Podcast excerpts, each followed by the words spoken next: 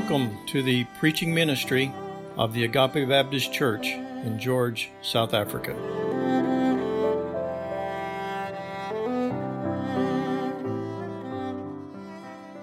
This morning, I'm going to continue the series by speaking on the first of four songs, if you will. Um, not, not technically songs, but they are referred to often as songs as as people look back at God's Word and see what we have here, which are recorded in the opening chapters of Luke. Uh, these expressions of praise and worship show us how several individuals and groups responded to the good news of the birth of the Savior. And two of these songs actually take place prior to the birth of the Savior, and, and the other two come after. Um, so I, would encourage you. I don't have the scriptures up on uh, the screen for most of this. I do have a few references there, but I encourage you open your Bibles with me to Luke chapter one, and and we're going to be diving into this text.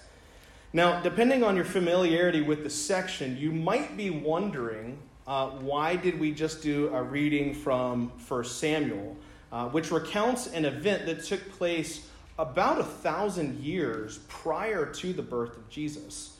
Our focus is not going to be on this Old Testament passage, but uh, most commentators that I looked at, and I think it's probably near unanimous among scholars, that, that Mary's song that we're going to look at this morning was heavily influenced, if not even sort of an interpretation and based on Hannah's song in 1 Samuel.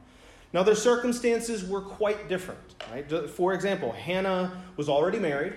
Uh, and we might even say that she was desperate and praying for a child, right? And that's quite different from Mary, who was a virgin. We know she's betrothed or engaged to be married, but not looking for a child, certainly not this soon.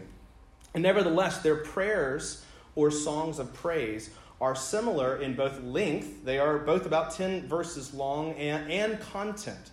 And so I encourage you, after we've gone through this text, maybe this afternoon or sometime this week, go back and, and just compare, and you'll see how clearly this passage from the Old Testament influenced Mary and the song of praise that she's going to sing.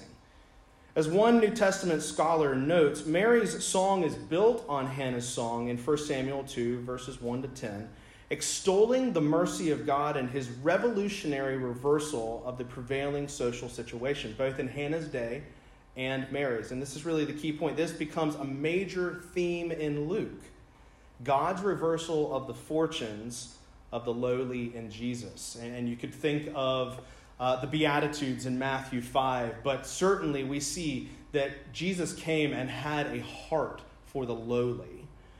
Um, before we take a look at Mary's song, however, let's, let's take a few minutes to set the stage and just consider the context again, taking into account what you heard last week as well as what we're going to see this morning. In the passage that you studied last week, the angel Gabriel surprised Mary with the announcement that she had been chosen, right? Throughout time, she'd been chosen among all people living on the earth at that time to be the one who would bear the Messiah. In God's providence, the miraculous conception of Jesus wasn't the only miracle that was announced, though. Mary was also told that her relative Elizabeth who was described, if you look in God's word back in verse 7, was described as being barren and advanced in age. And we find in verse 36, she had all also conceived a son in her old age. Now, the connection is not made explicit, but I think, especially as you get into the story, you'll find that Luke is almost certainly relating Zechariah and Elizabeth's story to that of Israel's patriarchs, Abraham and Sarah. So, for example, in Genesis 18, verses 10 and 11, the Lord visits Abraham and Sarah at that point and says, I will surely return to you about this time next year, and Sarah, your wife, shall have a son. And Sarah was listening at the tent behind him. Right, now, here's Moses' interjection with a little bit of background material. Now, Abraham and Sarah were old, advanced in years. And here's a key point the way of women had ceased to be with Sarah. There's a sense in which God had to perform a miracle by resurrecting Sarah's womb. basically, this language means she was, she was post menopause. Right? There was no chance. And God had to do a miracle because here she is at the age of 89. And it's why, when you go back in those stories, you see both Abraham and Sarah laughing, from which Isaac ends up deriving his name. Now, in God's grace and kindness, God had blessed Elizabeth with a healthy pregnancy in her old age, just six months before announcing that he was about to perform an even greater miracle in the form of a virgin giving birth. Mary's response to the angel in Luke chapter 1, verse 38, stands as one of the greatest acts of humility and faith and even submission and obedience in all of human history. Now, the immediate context for our passage is found in Luke 1, verses 39 to 45. And we're going to just briefly look at that before we jump into our text. So, if you look with me, begin reading in Luke chapter 1, verse 39 and 40. In those days, Mary arose and went with haste into the hill country to a town in Judah, and she entered the house of Zechariah and greeted Elizabeth. Now, we're not told why Mary made this trip. It could be as simple as the fact that she had a very close relationship with her relative. That's certainly possible. But scholars note, if you look at the geography, this trip that she took in haste required at least two to three days. And here we have a young virgin, uh, and she could have, maybe she could move faster, but at least two to three days in order to go and visit her cousin. But notice Luke says she went with haste. Now, there's nothing in the text that suggests to us that, that Mary doubted what the angel had told her. And that's in contrast to Zechariah, who did, in fact, have some question how, how can this be that we're going to have a child? But I imagine that as the angel told her, right, your, your, your relative Elizabeth is, has conceived a child in her old age, that she was intrigued and wanted to then follow up and see, like, has this, has this really come to pass? And by doing so, right, by seeing that what the angel had told her was true about her cousin, what does that do for Mary? It gives her greater confidence in what the angel has told her. Continuing in Luke 1:41, and when Elizabeth heard the greeting of Mary, the baby leaped in her womb. I don't know what the situation is like here in South Africa, but a war has been waging in the United States for probably about the better part of a half century now about when life begins and the implications that go along with that. Luke 141 is one of those verses that believers point to as evidence that life begins at conception. Notice, right? Mary's greeting falls on Elizabeth's ears. But who responds first? It is the baby John within her. In Luke 1:15, the angel had informed Zechariah that John would be filled with the Holy Spirit even from even from his mother's womb.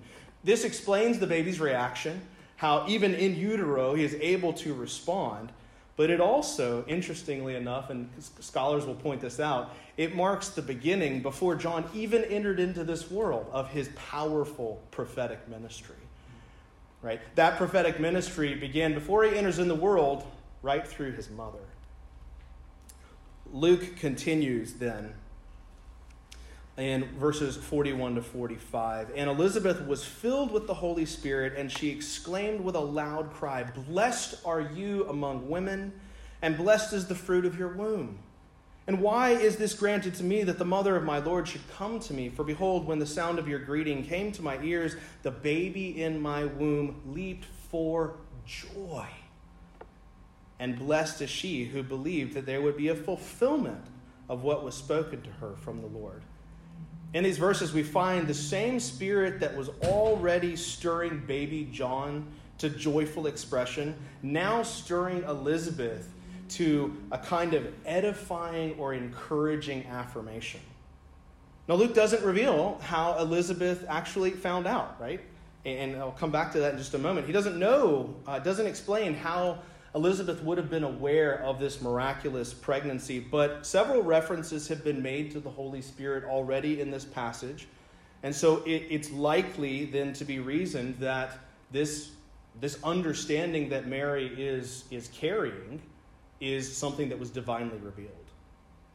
By calling Mary blessed in verses 42 and 45, Elizabeth pointed her relative to the one who was responsible for the blessing.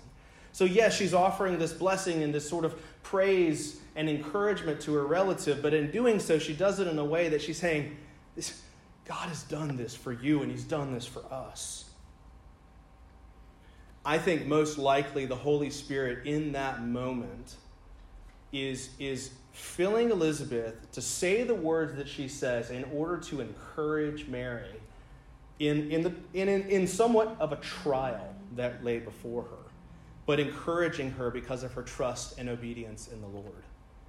Since Luke presents Mary's journey as occurring right in haste, it, it's almost as though she immediately got up and left. And we, you know, was that exactly how? Did she, was there a little passing of time? We don't know. But right, she she went with haste to see uh, after she had been visited by this angel, and in that case, it is likely there is zero physical evidence. Right. So again, Elizabeth doesn't see her, and it's like, wow, something's changed with you. In fact, I would, I would venture to say probably even Mary wouldn't have experienced anything physical that would give proof or evidence to the fact that she had conceived.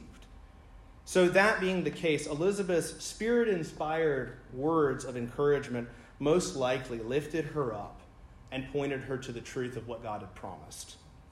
And that brings us to the passage we want to focus on with the rest of our time here this morning. As I mentioned earlier, Luke 1, verses 46 to 56, presents the first of what we might call four songs of Advent, right? Four songs that were a response of praise and thanksgiving to this announcement that the Savior, the Messiah, was being born. Mary's song is commonly referred to as the Magnificat. You might have seen that. If you're looking at your Bible, it may say that at the beginning of this passage. This is taken from the opening word translating this passage in the Latin Vulgate. The parallel to 1 Samuel chapter 2, verses 1 to 10, which we, we just read a little while ago, is undeniable.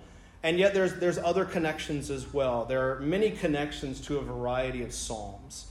One writer notes that Mary's hymn of praise follows the common form of psalms of thanksgiving, which begin by thanking God and then telling why one was thankful. Now, before we look at the song itself, I want to offer just one more comment, and then we're going to dive into this text. Uh, and this comment, particularly, just at the outset, I want to make this point that when that this song of praise that Mary's offering up is embedded in a narrative. Uh, in fact, that's going to be the case for all of the songs that you're going to see in this series. They're embedded in a narrative, in a story.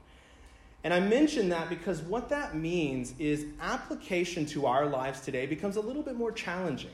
It's not the same as, you know, when you're reading the second half of Ephesians and, and Paul's giving this list of instructions, or you're in the book of Exodus and there's this list of laws. These are things that you're supposed to do. Well, that's not what's happening usually in story. The moral of the story is something that must be discerned from the circumstances. Mary responded to circumstances that were time bound, right? She's responding to something that happened to her and even more than that, she's responding to a circumstance that was unique in all of human history, right? This hasn't been repeated. There hasn't been another virgin that has conceived. Um, that being said, Psalms of Thanksgiving in general, and for our, the purpose of our study, Mary's Magnificat in particular, are relevant to believers today because they teach us how to respond to the various circumstances that we face in life.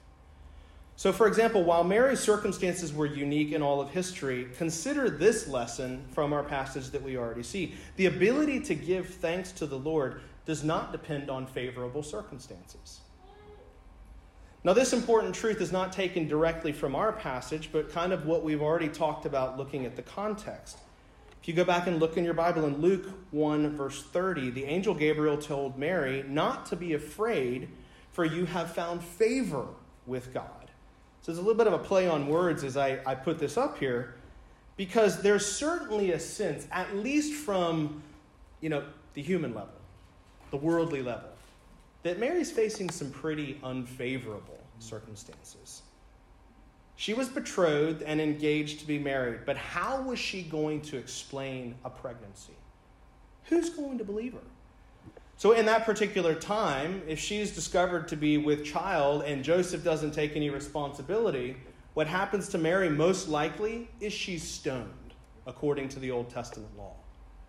Alternatively, if Joseph takes credit, right, as we see, he, you think about what's written in Matthew, he was going to privately divorce her because he didn't want to see her stoned, so we see compassion in him. But if Joseph went through with the marriage, then at a minimum, it's going to appear that they had consummated their relationship prior to marriage, which would have then brought shame on them and their families. Right? That's what they're up against. And nevertheless, Mary humbled herself to the Lord's plan for her life and trusted him to do to work out all of the details. And we see him work at least in one way work that out in Matthew 1 by the angel giving a visit to Joseph and explaining that this truly is of the Lord. While Mary does not necessarily give thanks for these challenging circumstances that she's facing, um, I, I think we can see her ability to give thanks is not dependent on the circumstances that she was, she was facing, at least not from a worldly perspective. Now, I divided up our passage into three sections, but there's really only one main idea. There's one kind of main thrust that's going to propel us forward through this song. And that's found in verses 46 and 47. The idea that those who are blessed by the Lord give thanks to the Lord. So read along with me, verse 46 and 47. Mary and Mary said, My soul magnifies the Lord and my spirit rejoices in God my Savior. As one writer comments, this opening contains gratitude and praise for God who had allowed her to be the vessel bearing the promised Messiah and deliverer of the nation. Now, even though I've listed verses 46 and 47 as kind of connecting with this point directly, it's going to continue throughout. Really, as we move forward in the passage, it explains why she's giving thanks. Following Elizabeth's spirit inspired encouragement, Mary erupts, in a sense, in blessing, which is directed to whom? To the Lord, God, my Savior. Mary gives her, uh, there's a sense in which it's, it's almost a, a whole body worship. And I don't mean that in a weird way, but you look at the language. In, in that moment, Mary expressed with her body, right? She's speaking she expresses with her body what's going on inside the very core of her being that is her soul and her spirit. Right? And, and you take, regardless of how you divide this up soul, body, spirit, right? All of her is given over to worship in this moment. Mary's worship was directed to God, the one who she calls Lord or Master, and her Savior. And so, in contrast to certain teaching that has been given throughout church history, Mary calls God her Savior, my Savior, indicating that she was not perfect and saw her own need for salvation from sin. In verses 46 to 47, then Mary overflows with praise and, and identifies the object of her worship. And then in the rest of the passage, we see her elaborating on the reason, giving the kind of cause. This is why I'm exploding in worship. First, in verses 48 to 50, we see that those who are blessed by the Lord give thanks to the Lord for his merciful work on their behalf. So, picking back up in verses 48 through 50, right? Mary says, My soul magnifies the Lord, and my spirit rejoices in God my Savior, for or because he has looked on the humble estate of his servant. For behold, from now on all generations will call me blessed. For or because he who is mighty has done great things for me, and holy is his name, and his mercy is for those who fear him from generation to generation. Mary begins her explanation by reflecting on the work her Lord and Savior was doing in her own life. The same word that is translated he has looked on is used over in Luke 9:38. It's not very common, at least this particular form of the word is not very common in the New Testament, but it's used there in Luke 9:38 where a man begged Jesus to look at his demon possessed son. This is actually just following the, the, the, transfiguration. Jesus comes down from the mountain, you might remember from the story, and the disciples haven't been able to help this father who is desperate. And he says, Jesus, please look at my son. So tell me, is, is Jesus saying, is the man saying, you know, just, just set your eyes on him and that's it? No, of course not. Jesus is saying, uh, this, this, this father is pleading with Jesus, set your eyes on him, give your attention to him, because the, this father has heard about Jesus and believes if he will do that, then that may lead to compassion and action. So Mary magnifies and rejoices in God because God has of all the people in the world throughout history, he set his attention on her, who she un- understands to be a servant of humble estate. And that's really significant. This isn't false humility. Mary's not saying, you know, oh, no, no, God, yeah, that's really kind of you. You know, lay it on a little thicker. Throughout the story of redemption, God has chosen and raised up the unexpected. Consider just a couple of examples. Abraham was most likely a pagan, contrary to what many people may say. Uh, you go over to Joshua 24 2, and Joshua is talking, and, and the point that he's making to the Israelites is Abraham came from a family of idol worshippers. They worshiped other gods. Right? So, so there's not this great lineage that Abraham came from. How about David? Right? The eighth, the last, the youngest of Jesse's sons.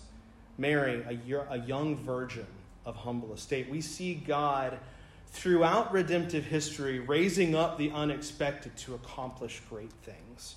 And of course, we see that exemplified most penultimately in the person of Christ. And yet, in all of these, these situations, these examples I gave, God chose and used these humble, stu- these humble servants. Mary doesn't claim or accept any credit for what's happened. She's not trying to uh, bring God's praise on herself. Instead, she's right. This has happened. God is blessed, but she's pointing the action back to Him and His goodness. She credits the one, looking back at those verses, who is mighty. He is able, He's powerful, his, whose name is holy, and whose mercy is for those who fear Him.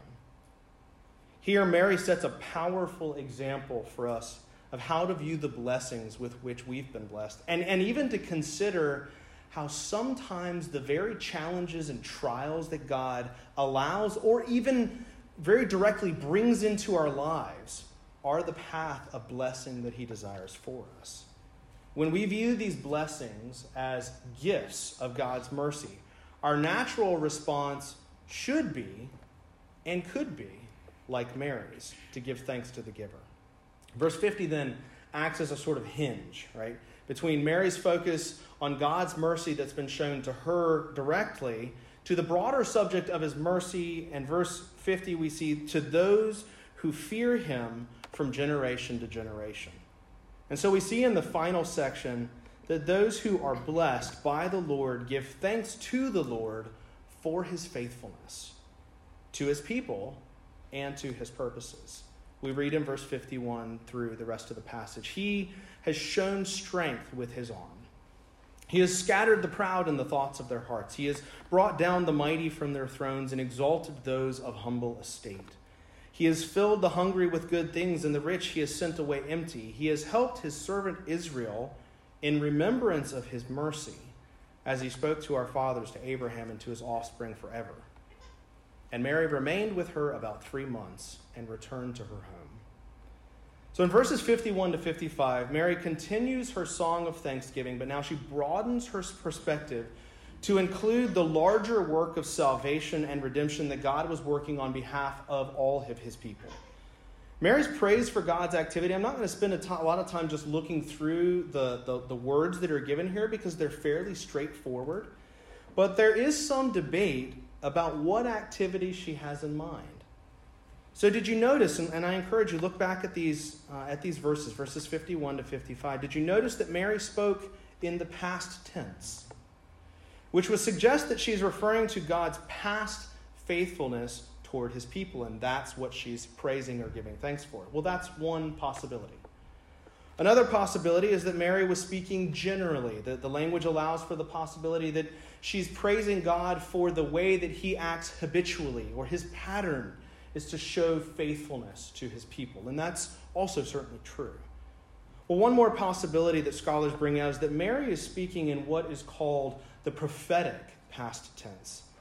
So, in such situations, a speaker is so confident in a particular circumstance, a particular outcome, that they can speak of future events as though they've already happened.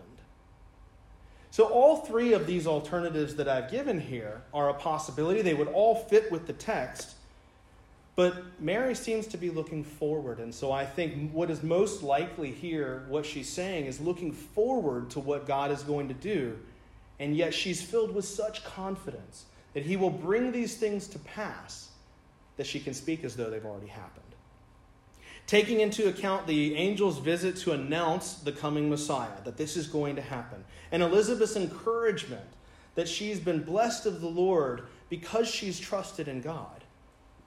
Mary boldly praises God for what he has done, even though she most likely has in mind events and activities that have not yet come to pass. Our passage then concludes with the comment that Mary remained there about three months and then returned home. As I mentioned earlier, Mary's song of praise, like all of the songs that you're going to look at, all of the songs that Luke includes in chapters 1 and 2, are embedded in narrative accounts.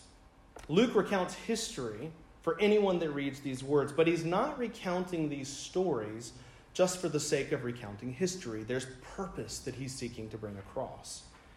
Mary's song doesn't pre- present us with a, a list of commands or instructions that we're to follow. Unlike some of the Psalms of Thanksgiving, she doesn't invite a congregation to come in, right? Remember, it's time bound. She's there with her, with her relative. That's what's happening here. And so, so she's not inviting us then exactly, not, not directly to, to enter into this Thanksgiving. Nevertheless, Mary's Magnificat teaches all believers, that is, those who are blessed of the Lord, to give thanks to the Lord. That is the point. That's the takeaway. Now, I imagine as I say that, for most of you, or maybe, maybe all of you in this room, that it's like, yeah, okay, that's, I've heard that before. Right? That makes sense. It's not, a, it's not a novel concept or idea, but I think it is an idea that bears repeating and reflecting on, right? Because we can get so bogged down in the circumstances of this world that we lose sight. We lose sight of what God's doing. The world in which we live is tragically broken, right? And we need to understand why. The world needs to understand why. Those of us who have been in God's Word and by God's grace have had this truth revealed to us understand the world is tragically broken because of sin our sin. Like, yes, Adam and Eve, they did this, but we were in them. It is our sin that has created the mess that the world is in. We were unable, in our sinful condition, to fix ourselves and to make ourselves right with God. If there were any other way, understand this truth God would not have had to send his only Son. If there were any other way. This world is full of trials and tribulations and unfavorable circumstances that we face. But the passage we've looked at this morning reminds us that the ability to give thanks does not depend on our circumstances. Into the context of our broken world, God promised and then subsequently sent forth his son to be born of a virgin. A young woman, right? A young, I mean, and you've probably heard this talked about before, but probably a teenager, right? Not even married, who would have faced social ostracism and possibly even death. But God spoke into that. And God brought Jesus into this world. Jesus, as we read in Philippians 2, embraced the role of a servant and lived the life that we were created to live. And he died the death that we deserve to die and rose again victoriously. And by doing that, Jesus conquered the enemies of sin and death and made it possible for sinners like us to be forgiven for our sins, to be justified, to be made right before a holy judge to whom everyone throughout human history will one day face. But to also, one step further, to be reconciled into a relationship with our Creator, a relationship for which He created us. New Testament also uses the language of adoption. It's not that He just it's not that God just said, okay, now you're, you're made right and you're good, now go forth and live. It's where you're made right. Now come into relationship with me, a relationship for which I created you to be a son and daughter. In the song we've looked at this morning, Mary sets an example for those who have been blessed by the Lord and how they ought to respond. Her confidence in what God was going to do, right, was going to do, enabled her to speak and praise God in such a way as though Those things had already come to pass. So if Mary could praise God knowing only what she knew then, how much more do we have reason to praise God, knowing everything that Jesus not only came to do, but that he has accomplished? And how much more should that then give us hope that God will continue to fulfill his promises? Commenting on our passage, one pastor concludes We should praise God for keeping his promises even before we see those promises fulfilled. That's what these women, speaking of Elizabeth and Mary, do. I don't know what, I, I don't know most of you. Uh, the few that I know, we don't know each other very well. I don't know what kind of baggage you might have carried in with you this morning. Um, I don't know what hardships that you've faced this year. I know that you've all faced them. We've all faced them. We live in a very challenging time. But no matter how dark things have been and how dark things might get, Mary's song points us to the truth that the mercy and favor of the Lord is available to all who have faith in Jesus. I think as we kind of zoom out from our passage, we might conclude and say that this is the big idea that the one who has experienced the mercy and favor of the Lord responds with praise and thanksgiving. The one who has experienced the mercy and favor of the Lord. Well, what about the downtrodden? What you, there, there are people. I mean, I think all of us can look around and we, we could say, right, there are those who have it much worse off than we do. What about them? The very fact that God sent his son into this world to die in our place has made it possible for his mercy and favor to reach every life. Right? If you have trusted him in him as Savior, then like Mary, we have reason to respond with praise and thanksgiving. But we can't hold on to that news for ourselves, right? I don't remember whether this comes up in the passages, uh, and in fact, maybe it does. I think in a few weeks you'll look at what happens when the angels come and they sing a very short song. But what happens afterwards? The shepherds hear this message let us go and see. And they go and see. Right? And then they go home, right? Or they go back to their flocks. No, it says that they go and they tell. They share this good news. This good news of hope that has been brought to us. If you're here this morning and you have experienced this mercy and favor, yes, our responsibility is to pray, give praise and thanksgiving to God but we do it out loud, we do it publicly so that others will understand that this hope is available to them as well. Let's close in prayer. Heavenly Father, we thank you for not just for your word. We thank you for your word and that we can come to it and that your word is authoritative and that it is true. But that we're not just reading stories here this morning. Yes, we're reading a story, we're reading a, poem or a song of some kind that was exclaimed, but it was truth. And because it was truth, it matters to our lives today.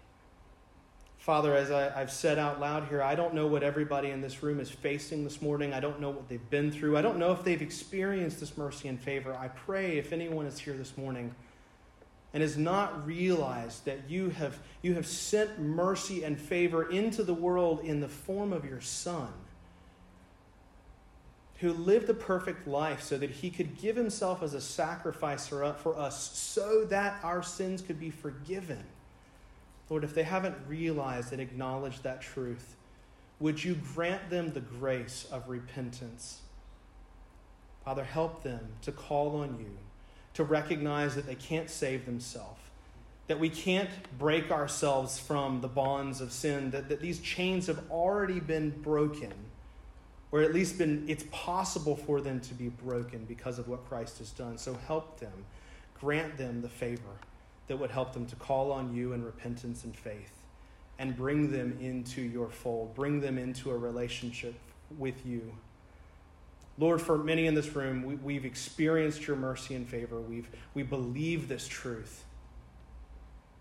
Father, I pray that we would walk away exactly like I think this what happened before this account was meant to do, that we would walk away encouraged. As Mary was encouraged by Elizabeth's words, Lord, help us to be encouraged by Mary's words and by her faith and by her example.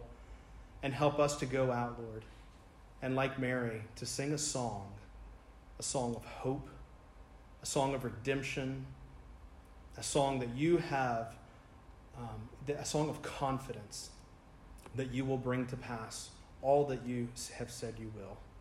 And I pray this in Jesus' name. Amen.